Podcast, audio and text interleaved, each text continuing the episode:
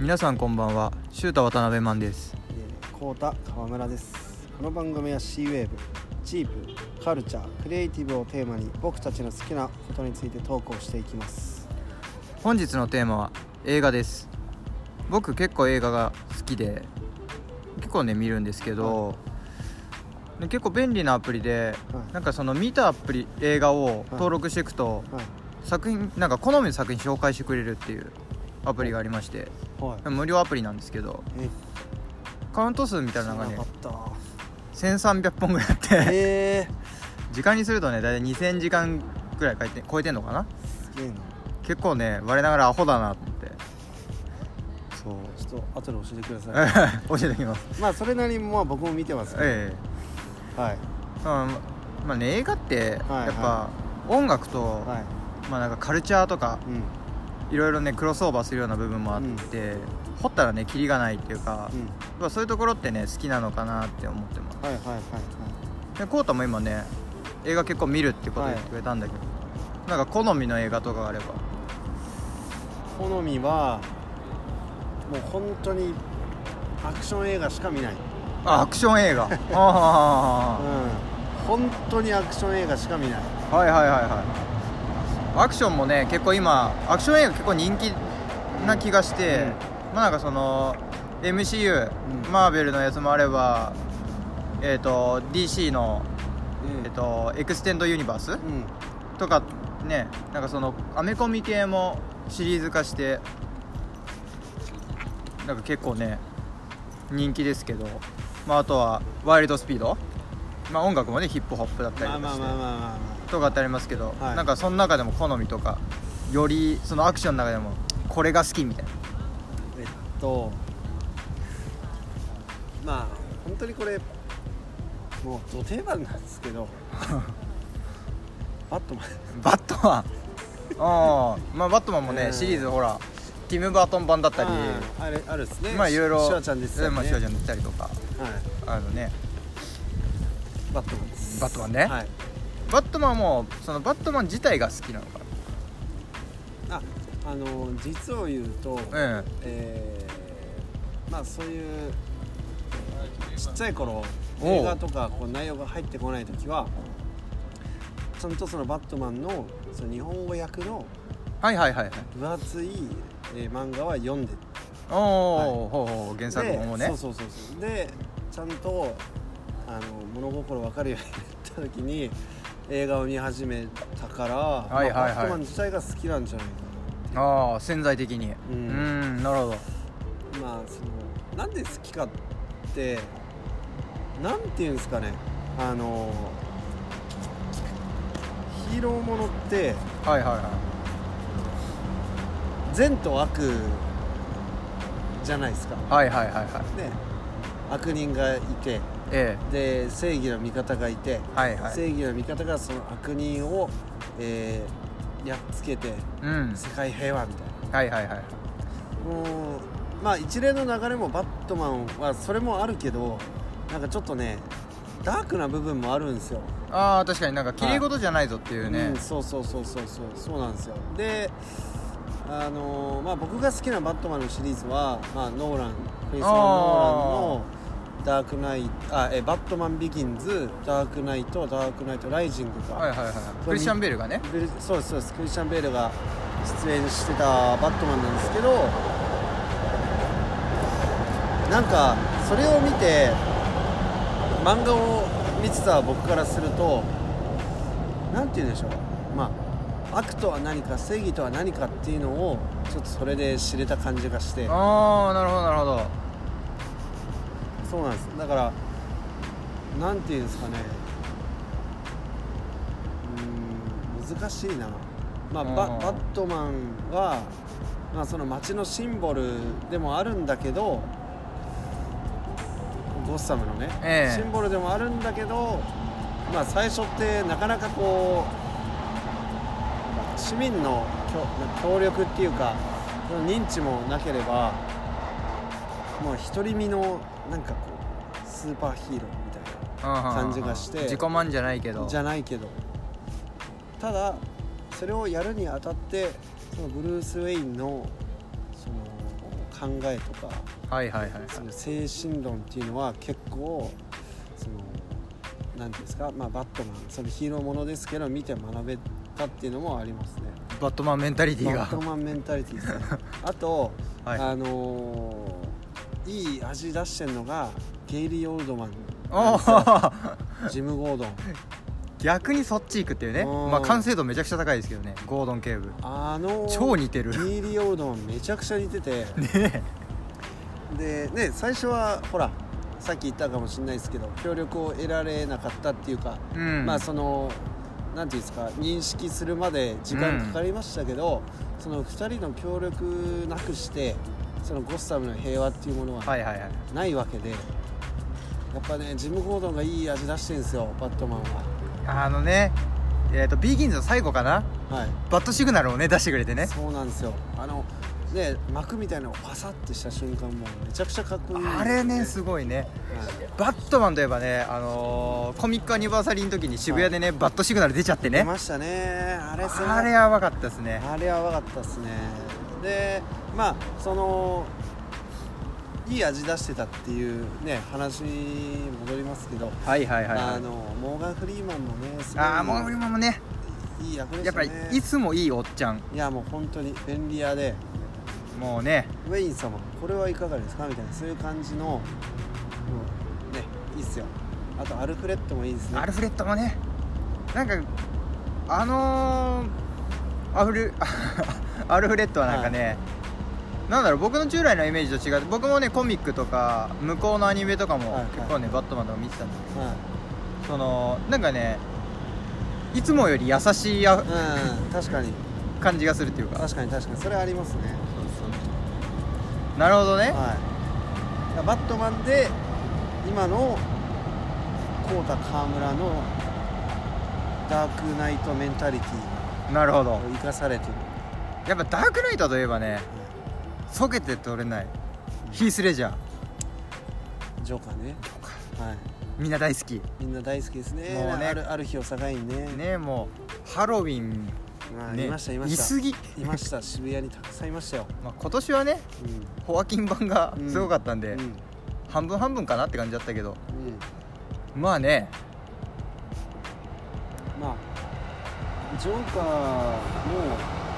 まあ、なんでバットマンが好きかっていうのはこれちょっと言うの遅かったですねあの僕フィクションのアクションってあんま好きじゃないんですよあーなんか意外あまあ好きなんですけどあんまりこう入り込めないあーなんかちょっと距離が、あ置いちゃうっていうかだから共感性低いアイアンマンとかは何これとか思っちゃうんですよまあ好きだけどでバットマンって現実味あるんで好きなんですよはいはいはいだからそのモンスターとかじゃなくてクリーチャーじゃなくて、はいはいはいはい生身の人間が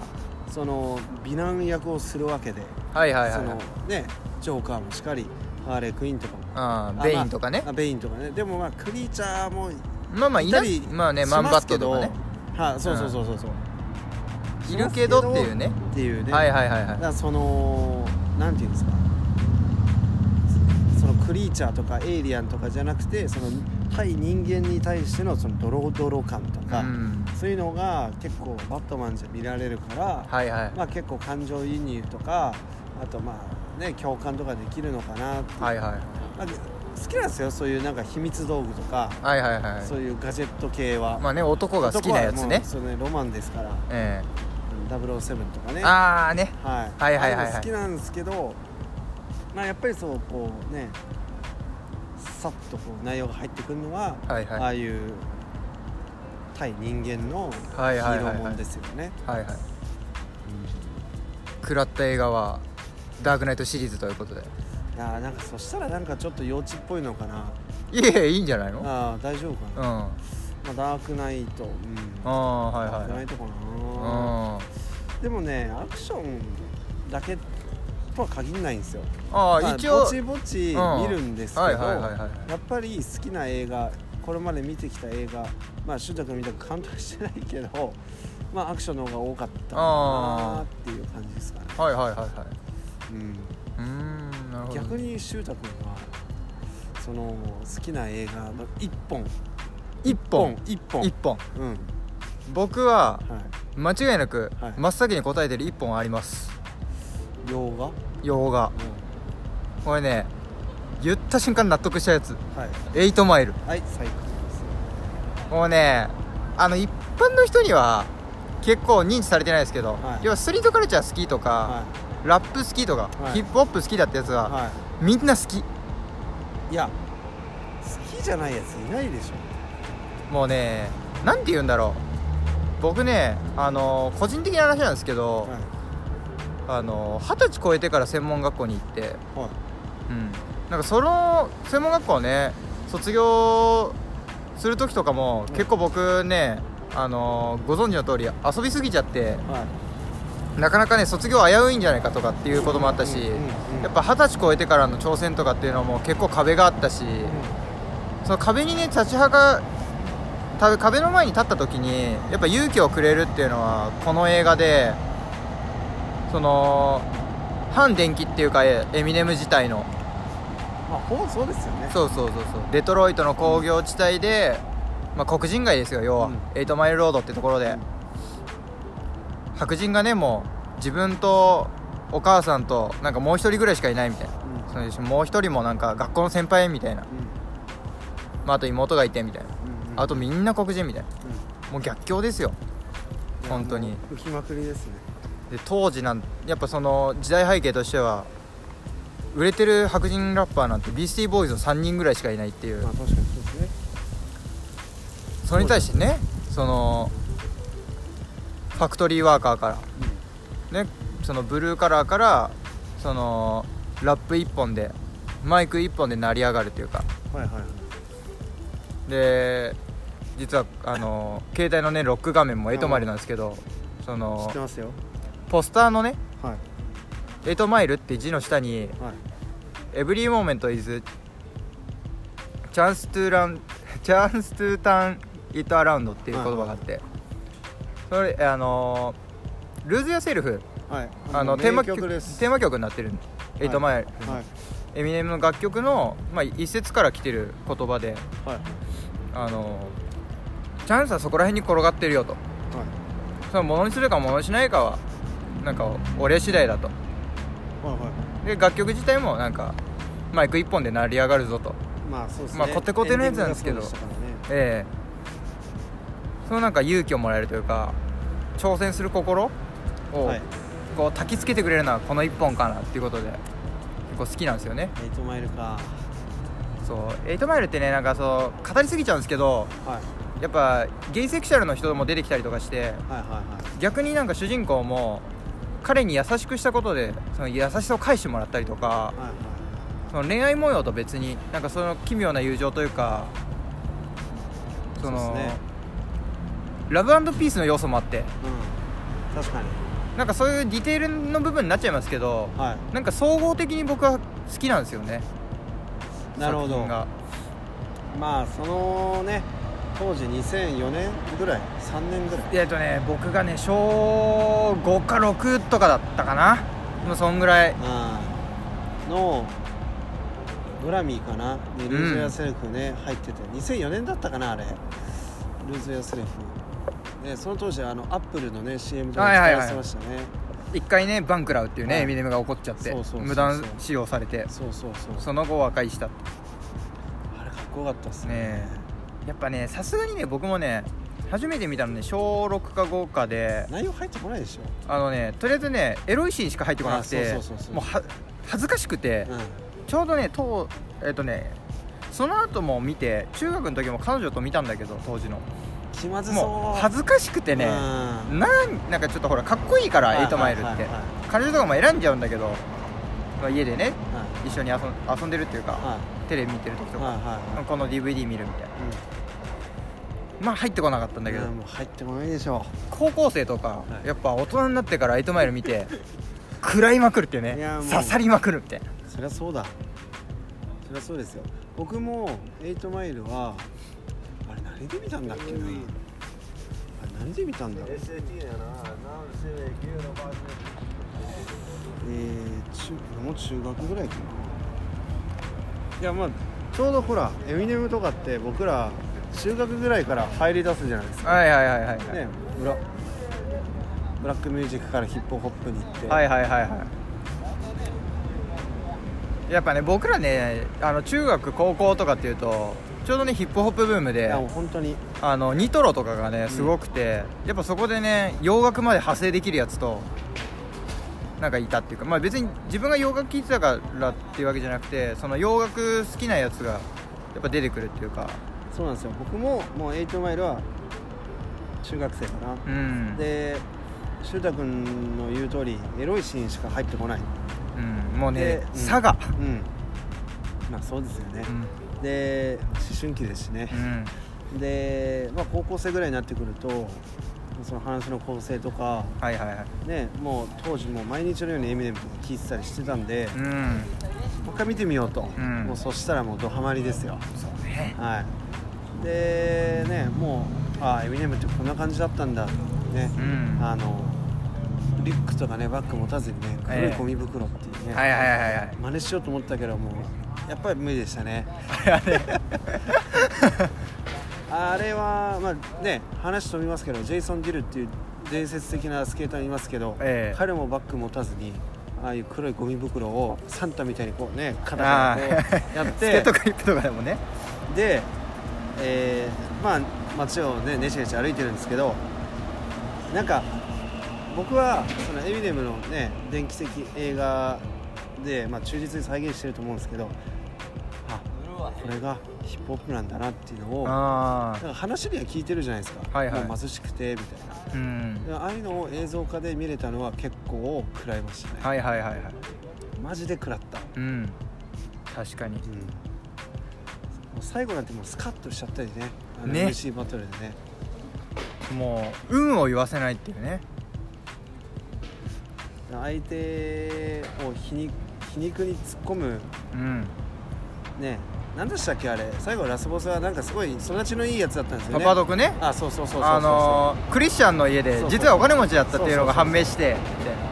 ででスタイルもね2パックのそうそうなんかオマージュみたいな感じでで、ね、やっぱああいうね周知心をさらけ出すとさらけ出されると他人にやっぱ赤っ端書くじゃないですかはいはいはいやーねそういうの見てスカッとしたりねはいはいはいはいあーいい思い出がたくさんありますねあの映画にはいはいはいはいまあね、ルーズやセルフとか、あのイントロ聞くともう。鳥肌立ちますからね。ねはいはいはいてんてんてんてんてんてんうてん。んあれやっぱ、あれはね僕もう、なんて言うんでしょう。ルーズやセルフに関しては。まあ、あの曲も好きですけど、もう好きすぎて、あのインストゥルメンタルも聴いてますかああ いやインスト版もねなかなかいい、ら。いいんです、ねあれ、本当に。うんあそうですか、エイトマイルか。まあ、そうナンバーワン1本っていうとねあー8マイルかなっていうその他に、しゅうたくんにおすすめしした映画があっておうこれはなんと、えー僕には珍しいアクションではない、はえーまあ、ほぼ、まあ、それもドキュメンタリーチックで、あはいはい僕はがい唯唯一うわすげえいいなと思った映画がコーチカーター知ってますああコーチカーターね まあもうブラックカルチャあーバリバリじゃないですかもうもうもうあ見たもちろんあれいい映画ですいねやいやあれいい映画ですあれ本当いい映画これねリスナーの皆さんもねマストですチェックしてください多分見てますよまあまあまあまあまあまあ、まあなんか旬々なねあのジョーカーとかうん今、えー2019年11月現在ですけど旬々なね映画ではないですけどやっぱ古いものもねいいものがあるっていうかサミュエルやっぱいい役ありますよね彼もやっぱねマザーファッカーって言うばっかじゃないっていうねあよく見てますねいやいやもちろんですもうタランティーノもねタランティーノねうんよく出てるしはいまあ MCU でもねはいマザーファッカーって言わしてもらえないってね、はいスナップで消えちゃって役者さんで掘るってのも面白いですよね監督で掘ったりとか、はい、うんえーまずアクション映画好きの僕からしてタランティーノはもう間違いないですああキルビルとかねキルビルあとヘイトフレイトとかジャンゴとジかャンゴははいはいはい僕も好きです、いやっぱタランティーノは欠かせないですね僕ねタランティーノに関してはね長年嫌いだったんですよ正直あそういう人いっぱいいますねめちゃくちゃ嫌いだったんだけどまあタランティーノ映画の中でも一番評価されてるのって言うてパルプフィクションじゃないですかはいだってもうすごいじゃんあのコスプレいやもう女女の子たちもうキャストもねすごいし、いやねトラボルトとかうんね、ブルース・ウィリスとそかうねそうそうそう、いやもうねいやもう嫌いとか言ってないで自分で映画好きって言っちゃう以上、うん見てみようとうんは飛び込んだわけですよいドハマりああもういやパルプフィクションに関しては僕ら年代が年代じゃないんでそういったこうおすすめとかはいはいそういうカルチャー的に見る感じだったんですよ僕はいやまあそうですよ多分僕もそうだもんなんですけどねまあ食らいますよねパルプフィクションはしかもねその芸が細かいっていうかもう小道具もレッドアップルとかねそのタランティーノ映画掘ってる人とかって分かると思うんですけどレッドアップルチェックしてくださいまああことれはみんなね知らないんじゃないですかレッドアップレルッドアップルちょっと一個トピックとして検索してほしいです面白いんでみんなこうねなあなあで見るんじゃなくてそういうトピックがあって見るのもディテールをねすそうそうそうそうあとね僕ねパルプフィクションですごいね好きなシーンがあってあの2つあるんだけどごい面ジュールズ白いはい、はいで、まあ、トラボルタがやってる役者さんが、まあ、そのレストランに行ってシェイクを飲むシーンがあって、ありますねそのシーンがねどうしてもシェイク飲みたくなっちゃうっていう一口飲んでもいいかい飲んでなんだこりゃ本当にうまいなみたいなまあ影響を受けますよね、ああいうのねあとねそれこそサミュエル・ L ・ジャクソンがあのーハンバーガーカフナバーガーっていうバーガーはいをはいはい食べるシーンがあって、はい一口食べていいかっつって一口食べてうーんこいつはうまいみたいな俺もそういうのありますえっとねアイアンマンではいはいはアいイはアいンマンで、えー、ワンかツーか忘れましたけどあワンかなあれ2じゃなかったかなあのチーズバーガーチーズバーガーねもで最後行きたかったもんねチーズバーガーもうトピックとしてはエンドゲームの最後ねう、うん、あそうねそうちょっと見てない人ネタバレじゃないんでまだ確あかのにギリギリギリいけてるんでチーズバーガーに注目して見てほしいでチすーズバーガー、ね、 MCU はチーズバーガーちょっとまず食いたくなりますねあれええ感動丸っていうねあ感動もあるねチーズバーガー MCU はチーズバーガーですもうねチーズバーガーで成り立ってますから MCU は言い過ぎでし ょいやいやいやそのチーズバーガーがそのねあのアイアンマンの胃袋になかったらあの動けてないかもしれなああい、エネルギー源としてマジで食いたくなったあれええ確か社内かなんかですよねああ最そ初れのね方あのね記者会見かなあなんだあっそれねワンで帰ってきた時にけなチーズバーガー食いてそうそう中東から帰ってきた時になんか食べたいもんあるかみたいなででチーズバーガーあそうだそうだそうだそうだそうだで2はあれかなアイアンスーツ着てあの LA の有名な何でしたっけあのードーナツ屋さんかなんかでドーナツ食べてるのかあなそうだあの看板の上でダンキンあ違うななまあまあな確かなんか結構ねどう有名っていうかうんあそうだ結構ね映画とフードっていうのも面白い関わりがあるのかなみうたいな、んアベンジャーズでもね最後アベンジャーズのビールの中でみんなのみんながこう一つのテーブル囲ってうんメキシカンフードかなんか食べてるみたいなねシーンあったりとメかキシカンで思い出したあとねはいあのビールが飲みたくなる話おうアイスピああはいはいはいはいでなんかあいななんだっけななんか長官なはんいかはい特殊部隊かなんかの長官がスーツ着てビール飲むかっつってクラフトビールかなんかうんであのビン・ディーゼルは俺はコロナしか飲 まねえもうコロナ飲みたくなっちゃってそれで ライムキュッてやってそうそうそうそう俺はコロナしか飲まねえっつってはいはいはいはいああんなねスターでも庶民的なコロナ飲むんだ、いやね、いや役だけどね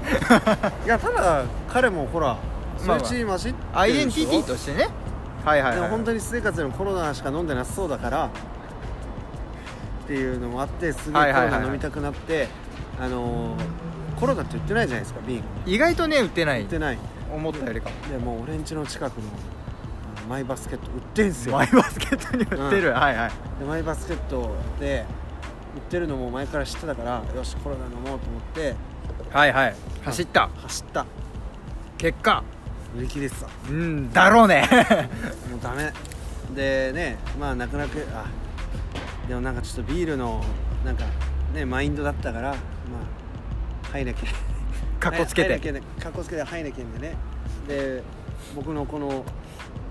カラビナにははいボトルオープナーもついてる しあはは洗濯機使いますか大丈夫ですっつって はいはいはいでちょっと渋い感じでそうそうそうそれで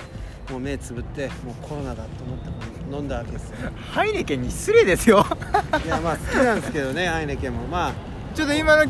気分はココロロナナだのっ気分たっていうねそうそうそうはいはいあなんですけどねやっぱこう映画そういう効果あるんですよね食べたくなるそう飲みたくなる来たくあなのる、ねそういう系だとね僕は今回のジョーカーもそうだし、はいちょっとタバコ吸いたくなるというか僕個人的にね喫煙たしなむてなんかヘビースモーカーじゃないですけど、はい吸うんですけど、はいまあ喫煙シーンが多くて、はい喫煙シーンがねちょっと滑舌悪かったですけど、タバコちょっと吸いたくなっちゃったりとか、なるほどねあとはそういうのあるなコーヒーシガレッツっていうちょっとねマニアックな映画があるんですけど、はいただねその何組かの男男たちとか男と女がひたすらにあのーコーヒーをお供にはいタバコを吸って会話するっていうだけのオムニバス形式の映画があるんですけどそれもね間違いないイギー・ポップとか出ててお結構ねかっこいいですけどまあね間違いなくブラックのコーヒーとタバコが必須ですいやもうセットですよいやもうあとねタバコ映画っつったらねやっぱタランティーノレザーボアドックスああもう欠かせないですねもうねタバコはもオープニングのねグリーンバックとかでういねやもうもうスーツ着て歩きたくなっちゃうみたいなタバコ吸いながら、ああいうの真似したくなっちゃうんだよな、ね、歩きタバコダメですけどしたくなっちゃうスーツ着てみたいいなやバリバリあのあなた尊敬してる NK さんやめなさい やめなさいいやいや違うんですここれは全然あのあれで似合ってるじゃないですか、ああ物としてねうん、もう歩きタバコまあまあまあ様になってるというかね様になってるでも俺らがやると絶対怒られるんだけどあの近所のおばちゃんとかはああいう人が歩きタバコしてたら言えないっすよなんかオーラあってまあまあほらあの海外はあの路上喫煙 OK なんでまあまあ東京ではしてないですよいや僕見たことと思いまありす まあねあとねジェイソン・ディルとかもますよいねやもうもうもう赤丸いやねジェイソン・ディルうまそうに吸うんすよタバコマジでねあとパパ・オルソンえはいはいちょっとすいませんタバコにフォーカスを 二人ともね喫煙者なんいでやねそういうね違うんですよ映画って小道具が味を出してるんで、ま、もう話それてしょうがないですいやいやまたね派生してっちゃうんですよねついついねまあまあまあもう僕らもうねカルチャー野郎なんで、えまあねカルチャーの C がモットーですからえええまあまあねチープとカルチャークリエイティブがテーマなんもうで本当にあとなんだろう映画っつったらうーんまああこれしゅうたくんこれ出すの忘れてましたよ僕ら何ですかこれが最後の一本ですかねああ紹介できるのが、はい、えーぜひ見てほしいキッズですい、やキッズねはい、 もうキねッズですニューヨークカルチャーのもう塊っていうかもねあれなんて言うんですかねなんかすごい申し訳ないんですけどなんかシュプリームとかねそういうニューヨークのブランドをうん持ってる、着てる方いたらはいはちょっとぜひ見てほしいですいはいはいだからその例えばそのシュプリーム商業当時のニューヨークの様子とか、はいはいはいもう垣間見えたりはいはいはいあとはなんだろうなその90年代の,、はいはいそのニューヨークたちのキッズはいとか、まあ、結構ぶっ飛んでる映画なんですけどねそう監督のねラリー・クラークさんももう大好きですラリー・あクラーク氏、の撮影するのも結構大変だったらしくてあそうなんですね本当のねスケーターをね使って、あの役者さんたちも、うん写真写真じゃないじゃまあ、写真も、ね、公開されてるんですけど、作品撮るにあたって、うんレオだレオええ半年間そのニューヨークのスケートコミュニティに通って、うんやっと仲間って認められてから撮れたらしいんですよ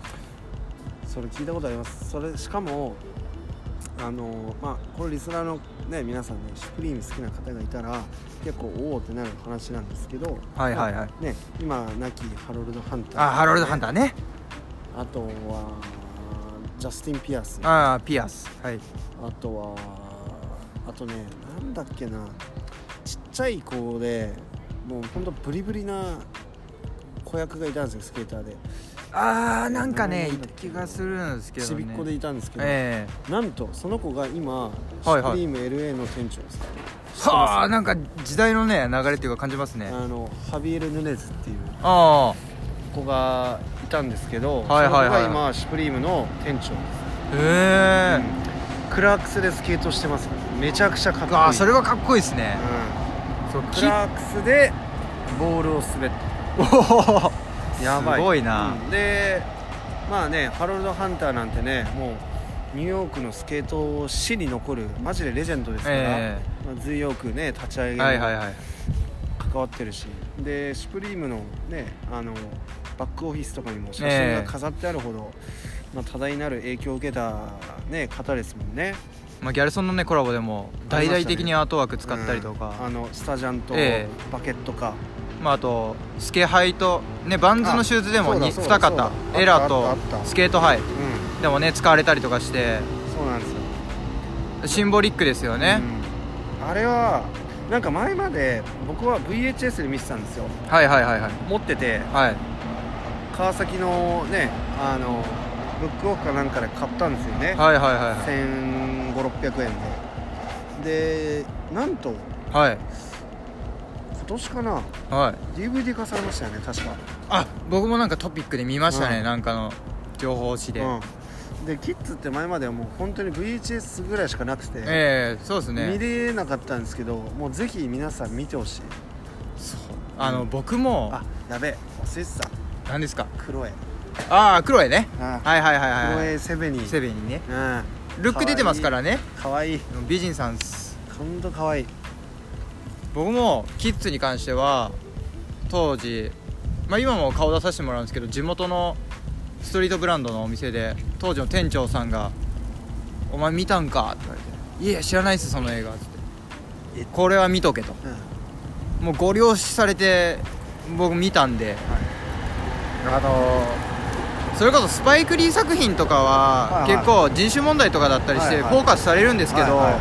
キッズって意外とね忘れられちゃったりすることもあるんでい確かにストリートカルチャーの一本としてはスパイク・リーとラリー・クラークっていう2人の監督はうん覚えておいてほしいですね、うんうんうん確かにそれはあります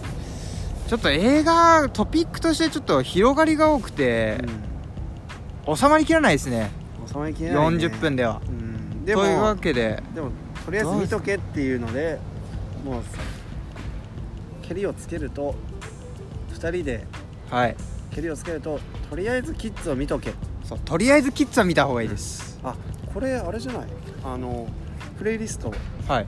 映画のサントラああああ面白いねはいあのハンス・ジマーっていうああ反省中はね大好きはいはいはい方がいてその方のプレイリストも僕は載せますんで、はいチェックしてください、はい、どうですかちなみに後編なんてやってみちゃったりしますいやこれありですねちょっと打線回収しましょうよちょっとじゃあ近々近々うん引き分くかもしれないけど、もう一回映画特集やろうと思います、はいぜひお楽しみにしてください楽しみに